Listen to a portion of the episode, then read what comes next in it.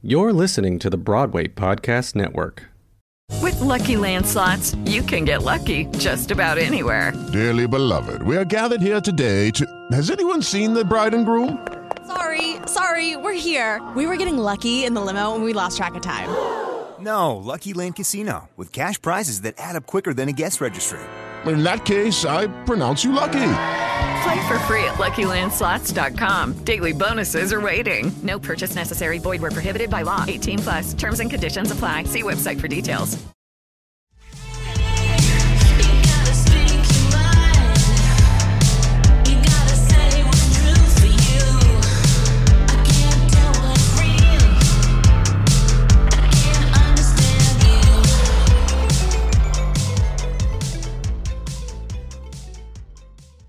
You is kind.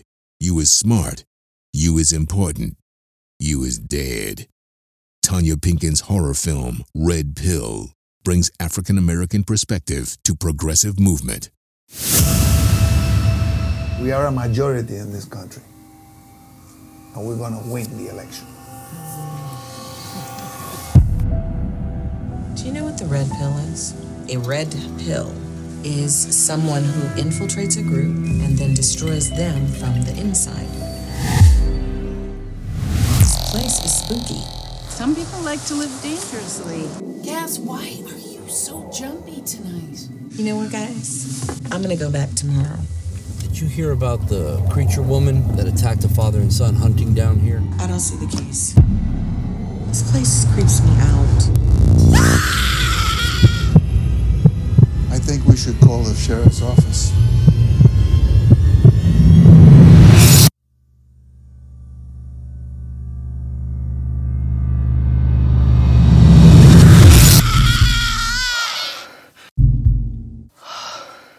The only people missing or dead are brown people?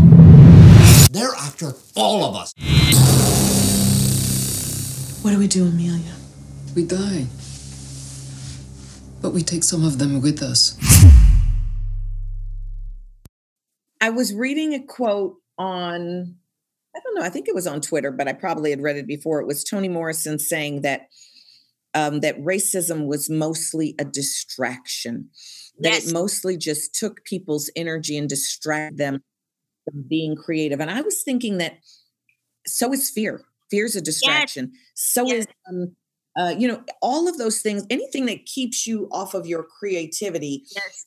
And even though you know I had that wonderful rage moment with my friend, that came after two days of being angry with someone where I had started off with this really creative day and then things got mad and then I, I couldn't get myself back to creating and, and and and I'm sharing with you, you don't even know this. One of the things I've been creating is the world of Red Pill because all of the pieces of Red Pill right now, we're in the conform is done, they're ready to go to color.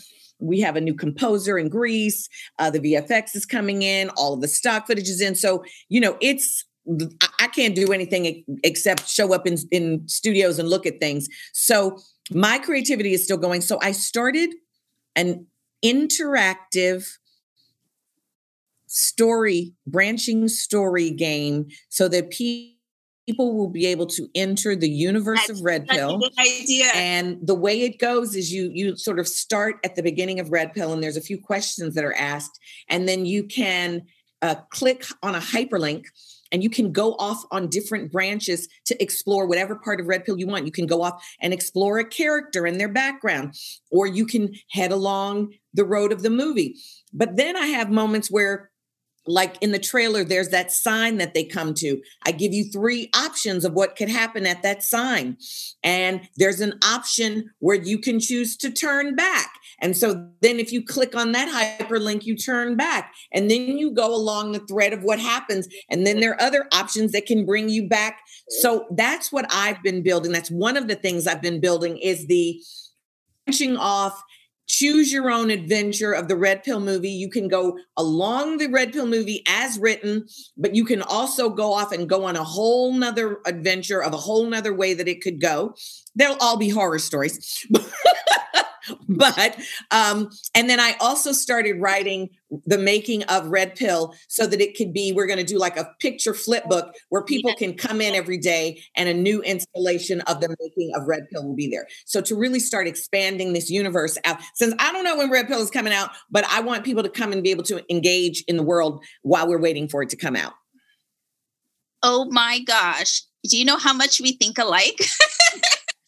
that's that's really amazing and that that that idea like i'm not giving any part of red pill away but knowing the story is it's so made for that like like i almost want to pick some of the character like i want to i want to go through every character and and take that journey you know which is it that is like kind of for me the next level of of innovation within storytelling is this kind of sense of when we really take all this technology and we let you go deeper into the story and and navigate um, maybe multiple story streams simultaneously going on you know that woo that's crazy but in terms of um, elephant i also have a couple things like i have um I have a book of poetry that I released alongside of it. I have a documentary that goes with the narrative around the inspiration story um, of a young kid who is, uh, for for lack of FBI investigation lynched in 1985 um,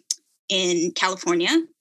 Uh, so that's a documentary I'm also working on, and then also I have like a, a kind of like a book of like collages that I've done um, around um, elephant.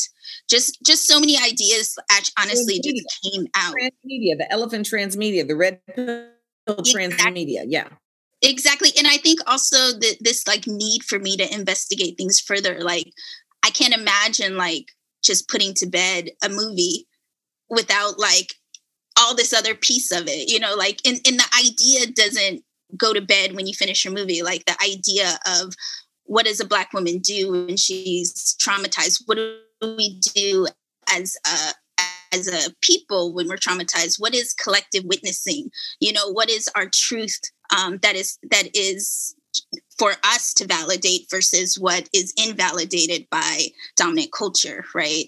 Um, so much of that just didn't end for me with this film that i just kept writing and writing and writing. And even that even got me to the screening series that you're in. Like even there i was like i, I need a whole protest screening series.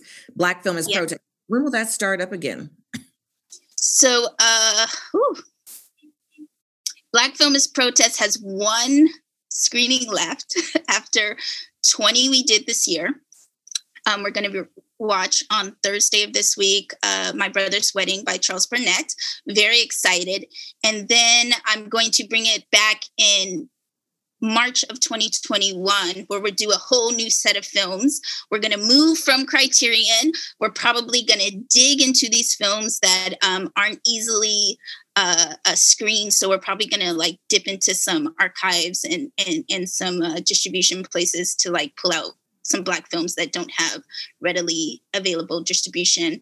Um, and we did a lot of work this year to kind of we, we released a couple films like that. So released we screened a couple films like that. Um, but then through this whole screening series i just realized how many black films aren't readily available and people don't have access to you know.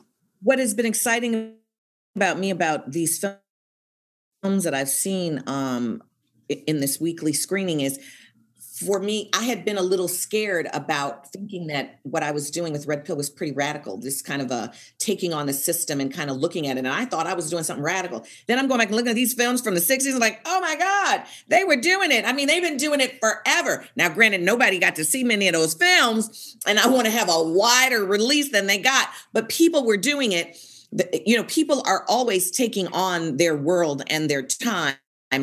And, you know, the system manages to shut those voices. So it's our hope with Red Pill, which I'm hoping you will be some do some impact producing for us to get it out in the world. So it's not buried somewhere. So it'll be another 40 years before people go, oh my God, Tonya Pinkins was doing that 40 years ago. And we think we're doing something radical right now, you know? Right. I, it, I do think though a whole purpose of of of really doing study of these filmmakers is to understand how we can navigate that space of being um, omitted from the conversation and you know maybe not completely effectively but we can do a lot of putting probability more on our side so that so that we're not right? Like trying to i mean so much of that is around like black politics of the 60s trying to build like collective spaces trying to build cooperatives um, a forest bias um, kind of space. And i don't think any of that um, shouldn't be in 2020 i just think we need to build from where they left off in 1968 or wherever it is. And i think we're not having those conversations enough. Um, and and your film is radical right? Like that that is the place you're in in 2020 is that your film is still as radical as bill gunn's um uh what, what i'm blanking on the. Ganja and Hess, like your film is still as radical. And I'm looking at Ganja and Hess and Red Pill right next to each other, right? Like that's the place that I would love is a screening series where we have this. And, and sadly, what we're going to come up with one radical horror film every decade. Yeah. Yeah. Let's hope that that's not the case. So, how do we start to, like, I just came from American film market. And mm-hmm. what I walked away from the film market, um, really, this was my takeaway from the film market. You like to talk about the math. And this is the math that I walked away from the film market with. The balance sheets of these various studios and distributors, they're just moving numbers around and they're just moving money around into their own pockets. I don't know if any movies ever make any money, but what I do know is the people who are running the studios are making money. The house always makes money. The house. I love that. The house always makes money. I love that. The house always makes money. So that you see that, like, if you have this little indie film um, short of being, you know, picked by the house to be, you know, you get in that honorary status and they just pay you a bunch of chunk of money up front because they've made you part of the house. If you're not, if you don't get that honorary status, then you come in with your little low budget movie. And by the time they add all their salaries and all their expenses on top, your movie is a this budget movie, which means you have to pay back all that money before you go into profit. So they get paid twice before you even see a dime. If you feel that you must go that studio route with your film and you don't get anointed as being one of ours and get paid a big chunk up front. What's your take on that? it's just it's a laugh. I think you know this laugh. Ha ha ha ha ha we're we're stuck in a fucking um matrix that we want so much to be invited to and want so much to um, be successful in that we're not figuring a way out of it you know decades we're regurgitating and repeating the same fucking system and, and the same monetary system within an economy within the film industry. And it's not just a, a black problem it is an industry problem. And you're seeing white, white filmmakers deal with it in the same way but you're seeing black filmmakers and black women filmmakers deal with it in an exponentially way exponential way. And so the sense it's not just go ahead it's not just film. I mean, people talk about, oh, yes. the outrage. You know, yes. Trump only paid $750 in taxes. Half of the journalists and networks didn't pay any taxes either because yes. that's the system. But they feed into our outrage about it and they just quietly go, well, that's how it goes if you know how to play the game.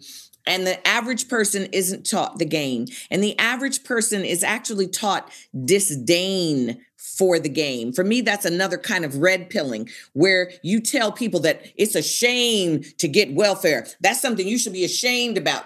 But corporations and the Pentagon get welfare. To me, red pilling is anytime you can convince somebody to take actions and talk against their own interest. Girl, oh, yes, yes, yes, yes, and yes. Um, I do uh I do impact producing, but right now I'm I have a group that I have of like maybe five or six, um, particularly Black women who are coming out with films um, in a year and they're looking to raise funds. And I can tell you, I wish that conversation was like, we just sit down and I give you a strategy on how to impact impact produce. That is not our first session. Our first session is how to heal yourself from your distaste of money and and gaining money and bringing money and funds to your art.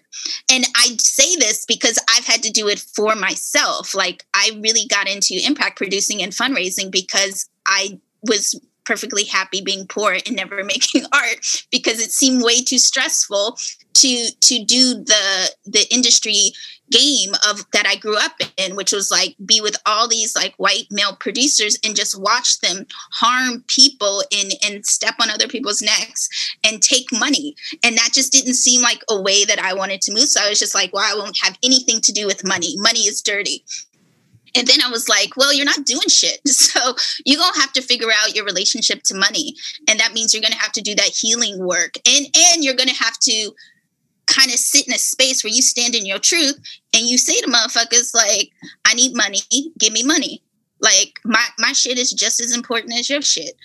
Give me that money to make my stuff. And that has like been a place for me of like especially 2020 where I'm just like again back to my labor if i'm going to give free labor out i'm going to give it out to the people that i want to give it out to and i'm going to make sure that it has this kind of uh, exponential impact on it, right? And I sit in a circle with these black women who are all making like their first feature, first short, first doc, and they have no idea how to do it. And so, since I've done a number of films and I've raised a number of so much money for these films, I'm like, I'm literally giving you free advice that you would go to another impact producer and she or him would charge you what 100 $150 an hour for for this information it is Ryan here, and I have a question for you. What do you do when you win?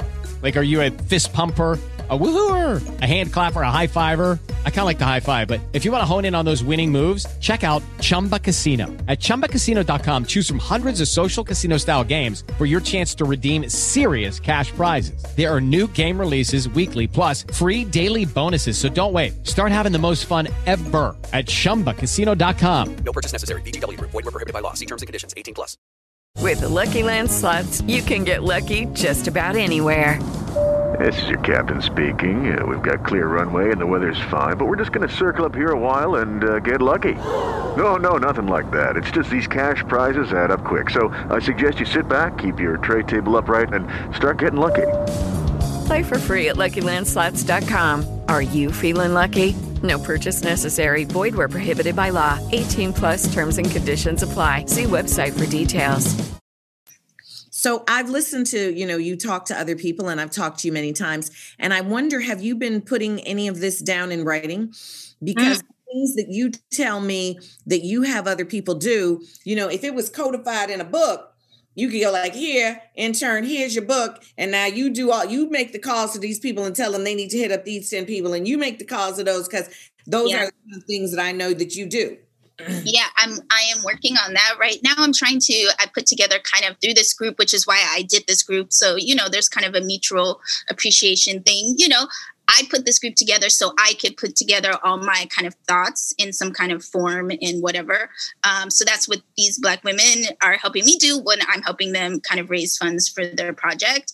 And I'm very much working on a book around the Black Feminist protest. So right now, you will hear on Thursday my first three pages of this introduction, which I, I'm very embarrassed to read out loud. But right now, I have 30 pages of what is Black cinema and that is something I'm very interested right now around because I think that's the bigger picture and it does investigate, you know, our relationship to money and and for us by us, right? We can fund our own filmmaking. We don't have to be this little dot inside of, you know, dominant culture filmmaking. We could literally be over here and they can be over here, right? And funds can go I mean, I think that there's a red pilling that has gone over the entire globe this idea of scarcity. Yeah. This is yeah. a rich yeah. globe that is full of enough resources for everyone. And then when we invest in the story of scarcity, we do ourselves and everyone else in our world a disservice. There is more than enough on this planet for everyone to have what they need. I also want to say this something I was reading this week. We're going to have Tyson Yunkaporta here in two weeks, and he wrote this book called Sand Talk. And it's been changing my brain. It's been changing my brain. And he says, for the first peoples of the Aboriginal culture, they recognize that violence is a natural part of this existence. And so violence is spread across the entire community. Even children have access to violence. In the domesticated cultures, we put violence in a small group of people's hands. And then that allows those people to get too powerful and enact violence on us. But we also export our violence. So we can sit here and be holier than thou and talk about those people who have guns. And I don't believe in guns, but guns make it possible for them to get the coltan that makes this cell phone work. Guns make it possible for me to have the oil that is in my car. Guns make it possible for me to eat that seafood that they're, you know, people are being enslaved and forced to work to get all of these things that I love that allow me to be nonviolent. So we are violent and our pretense to not be violent. And it's that thing for me of like, uh, you know, I don't judging people. We we are all violent. so many pieces there. I want to I can I just speak to a couple of things very lightly. I'm not even going to say much of it, but I think there's a huge piece from for me that I've been like reckoning with myself about my own complicity um, in violence, in patriarchy, in capitalism, um, in even my own safety, right? Like the how, and I think I think there's a piece here of like just because I'm a Black woman in America doesn't mean I'm not complicit in this violence that America seems to keep just mining like it, it's like we're mining violence. Um, and then there's another piece of domesticated right? Like i've been thinking about that from the position i'm in in california and being born and raised in san francisco. And my grandfather came out here in the late 40s after world war ii as many black folks did a part of the great black migration. But that sense of california being this kind of utopia of palm trees but the palm trees are domesticated. This is one big fucking sand dune. It is a desert. Every piece of green we see is domesticated. And so, if we don't even understand that our natural environment is domesticated, how much do we know how how much we're domesticated? And so, that investigation has really kind of brought me to like, then what is the California Black aesthetic, right? Who are we when we decided to come here and and run away from those trees that were so strong with these strong branches that they were lynching us from. And we're like oh well they have palm trees here. You can't lynch us from a no palm tree. But yet they still continue to lynch us in california. So I, that's a whole like that's a whole essay. Yeah, but it's like there's the layers and the layers and the layers and the layers that you can keep going with anything. My daughter came in one day the other day and she was like, I'm bored. And I'm thinking, You're bored? I'm here and I've just invented a game and I'm writing a story and like, like, well, how you bored? Like, there's just so many things to be thinking about and doing, so many things to create out of the ether. Like, there's just I'm bored. never bored. I am never bored. Pandemic has been such a great place where nobody bothering me. I can be in my space. I can be investigating the internet. I can be searching Google nonstop. Like I, from for my documentary, I got these FBI files, and it was just like this mind blowing 300 page document that I still could still pull art out of. You know, like so much of that um, is this sense of of this narrative that we've seen for the past 30 years that it's been called a suicide, but everybody else called it a lynching like everyone else. And then we see all these other lynchings that happen and oh, it was a suicide. Oh, it was a suicide. And I'm just like, like I could be here for days. I could I could literally do this investigation work. Plus my in my alternate life, I am a detective. Like that is what I really want to do with my detective. Life. What does that mean? I just want to be a detective. I don't know. Like I, I want to detect be detecting stuff. I, I want to be investigating, right? Like who put this chair on the street? Maria's on the case. You know, that's like my I love being a detective. My favorite genre is the detective genre. Like I love it. Really? Fascinating. Now I know, you know, when you talk about this money thing and you your own disdain with money, I know that you have raised a lot of money for the nonprofit for the homeless that you work for. And I'm I'm sure that money has no politics attached to it. There are people who are doing their philanthropic work and you know their service and their public relations and you you've raised millions of dollars. Yes, this year alone I will hit a 2 million mark just in raising 2 million dollars this month, I hopefully, um, for Code Tenderloin, which is my uh, screensaver behind me, which is an organization in the Tenderloin of San Francisco, which is one of the most concentrated places for unhoused and homeless people, but also it's the highest concentration of children and the highest concentration of elderly people. So, and it's the, also the highest concentration of nonprofits, which which is like we have all these services in this area, but the need is just growing, and it's also growing within this 2020 year. It's growing. Um, as of 2021, we're preparing for what will happen in 2021 when all these evictions happen in San Francisco in California. And we're still in a space where like middle California kind of drops its homeless people in LA and in San Francisco. So we see the the kind of uh, concentrated services that are needed for all of California in really just two places. Um, so the politics on that are insane. Um, raising money is is also fun because i get to feed people and i get to help them you know get jobs and and and find places for their families. Like we fed about 400 people on Thanksgiving and we could have fed 4,000 people on Thanksgiving. You know, I, I cooked a big ass pot of beans that fed 100 people, but I literally stressed out at the end of it like, fuck, I should have bought like six pounds of beans. That wasn't enough. And and that is the place that we're in. But at the same time, it was so joyous to be like with folks in community in whatever pandemic has made community for us six feet away and just people just having smiles on their face because they had food you know for the week of the holidays. Like that that's a huge thing. And that's like basic basic necessities that the US and even California is not providing for our folks.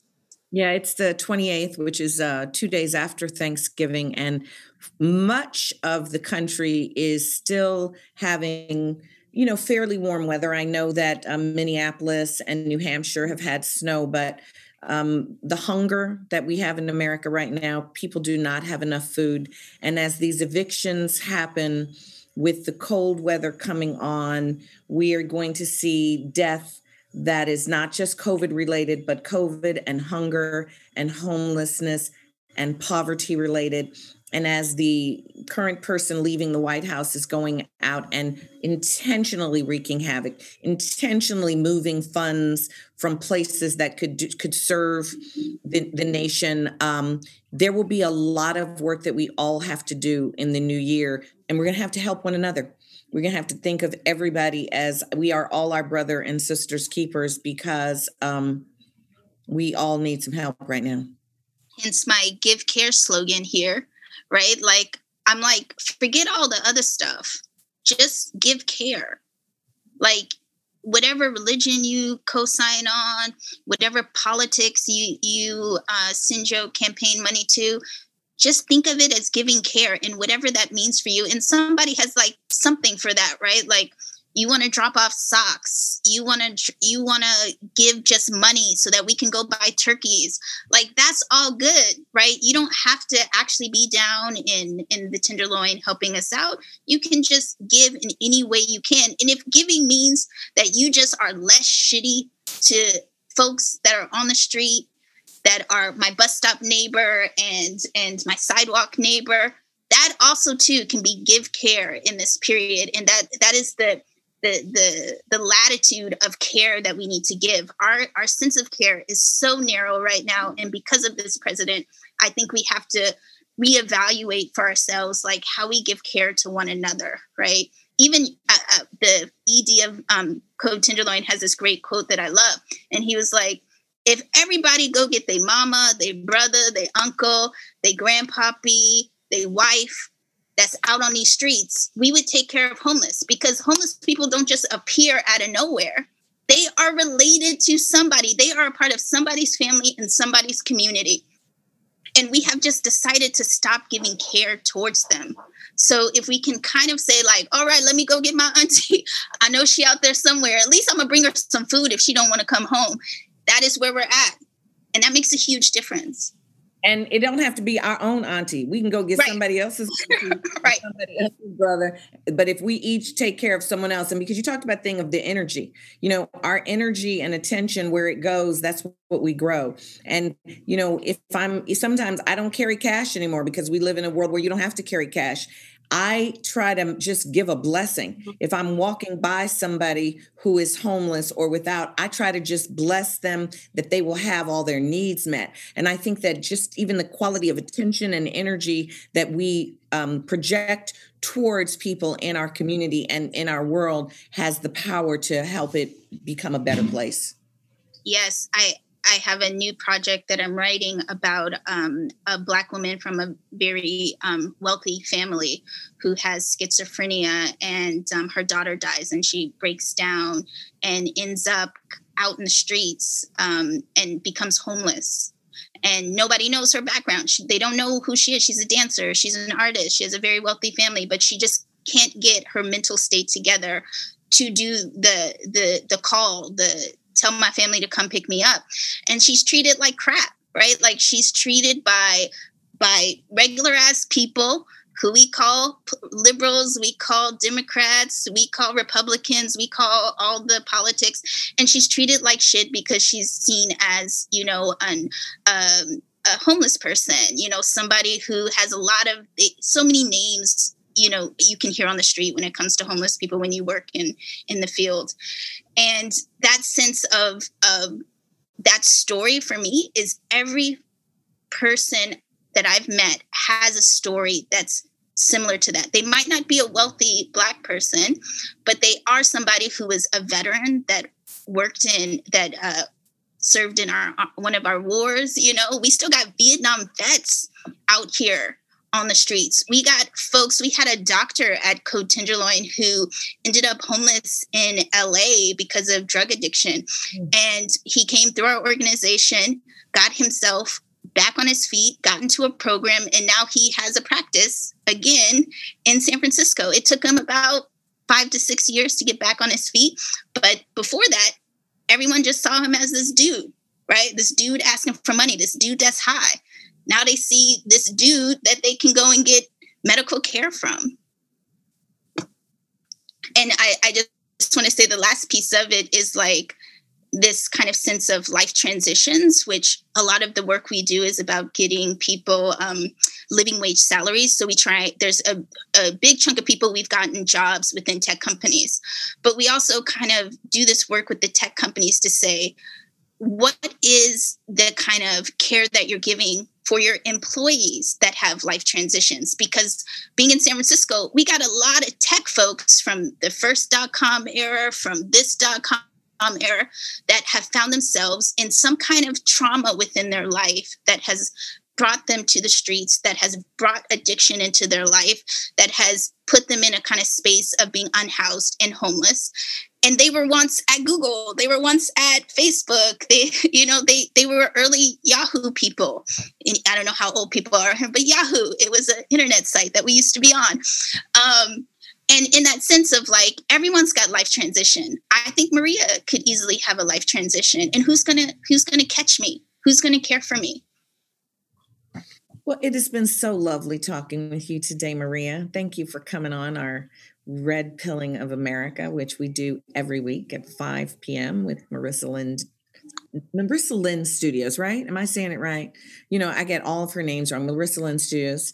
I'm so grateful to, to Marissa for hosting this, and and thank you for coming and and and talking with us because it's a conversation we can have forever. We all have these stories. We have to uh, to let go. It's all a story and we can let them go. And every time we let one go, we allow ourself and our world to become bigger and more expansive and to work for more people. Thank you again, Maria. Thank you, Tonya. I really appreciate you, your your voice, and our conversations always have so much energy. And you know that. Thank you so much, Marissa and Will. I appreciate you.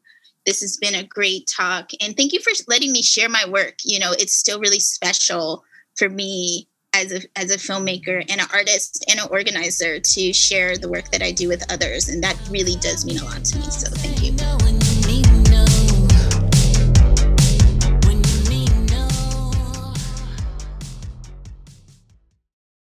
Hi, y'all. This is Kristin Chenoweth. Hi, I'm Gloria Estefan. This is Sara Bareilles. Hi, I'm Patti LuPone. This is Lin Manuel Miranda. You're listening to the Broadway Podcast Network. With the Lucky Land slots, you can get lucky just about anywhere. This is your captain speaking. Uh, we've got clear runway and the weather's fine, but we're just going to circle up here a while and uh, get lucky. No, no, nothing like that. It's just these cash prizes add up quick. So I suggest you sit back, keep your tray table upright, and start getting lucky. Play for free at LuckyLandSlots.com. Are you feeling lucky? No purchase necessary. Void where prohibited by law. 18 plus terms and conditions apply. See website for details.